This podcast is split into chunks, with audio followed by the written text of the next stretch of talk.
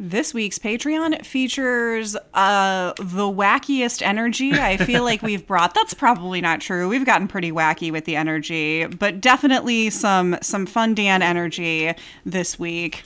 And April boofing on the making growls. I mean, that's just a normal episode at this point. But uh, yeah, we're it's been a while since we've done a reminder mini episode in front of the paywall to say go check us out at patreon.com slash Sadie Hawkins pod. But you should case you go don't hear it to patreon.com slash Sadie Hawkins pod. This time we're talking about An the- associated act. an associated act. This is Gorilla Rodeo, Reese Roper's ill-fated follow-up to Five Iron Frenzy. Danny shaking the CD. I have the CD the in my hand. You'll hear the story of how I got this copy of the CD. Sort of, you'll you'll sort of hear that story because yeah, when this episode starts, I have weird energy. I basically hit a mental wall as soon as the microphone starts rolling.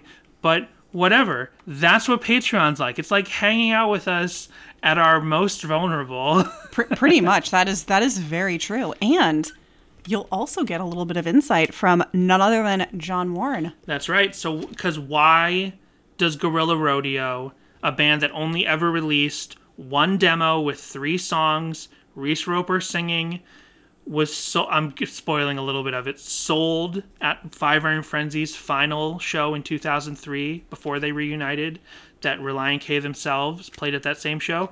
Why is this related to Relient K? Because it shares two members who eventually became members of Relient K. oh boy he's hitting that wall again no, I'm not. John Warren and Ethan Luck are both in this band, along with Josh, also of Ace Troubleshooter, and Sonnie of Five Iron Frenzy. They did this three song EP that this band basically broke up and then reformed with other members to become the band Roper that more officially followed up to Five Iron Frenzy. But here this that what we discovered is in my DMing John Warren, and I'm not going to spoil everything. i was gonna say what are you doing dan that's they have to go listen to the episode in order to get this info It might seem like, hey, Roper was the follow up to Five Iron Frenzy.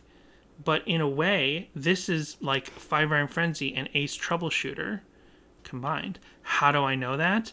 There's no Oh. writing credits in the CD. Well, now you've but maybe we have it away, information about Now who you've wrote just the completely songs. given it away. No, just- you got to go listen at patreon.com slash Sadie Hawkins Pod to get the details. You got to get the deets.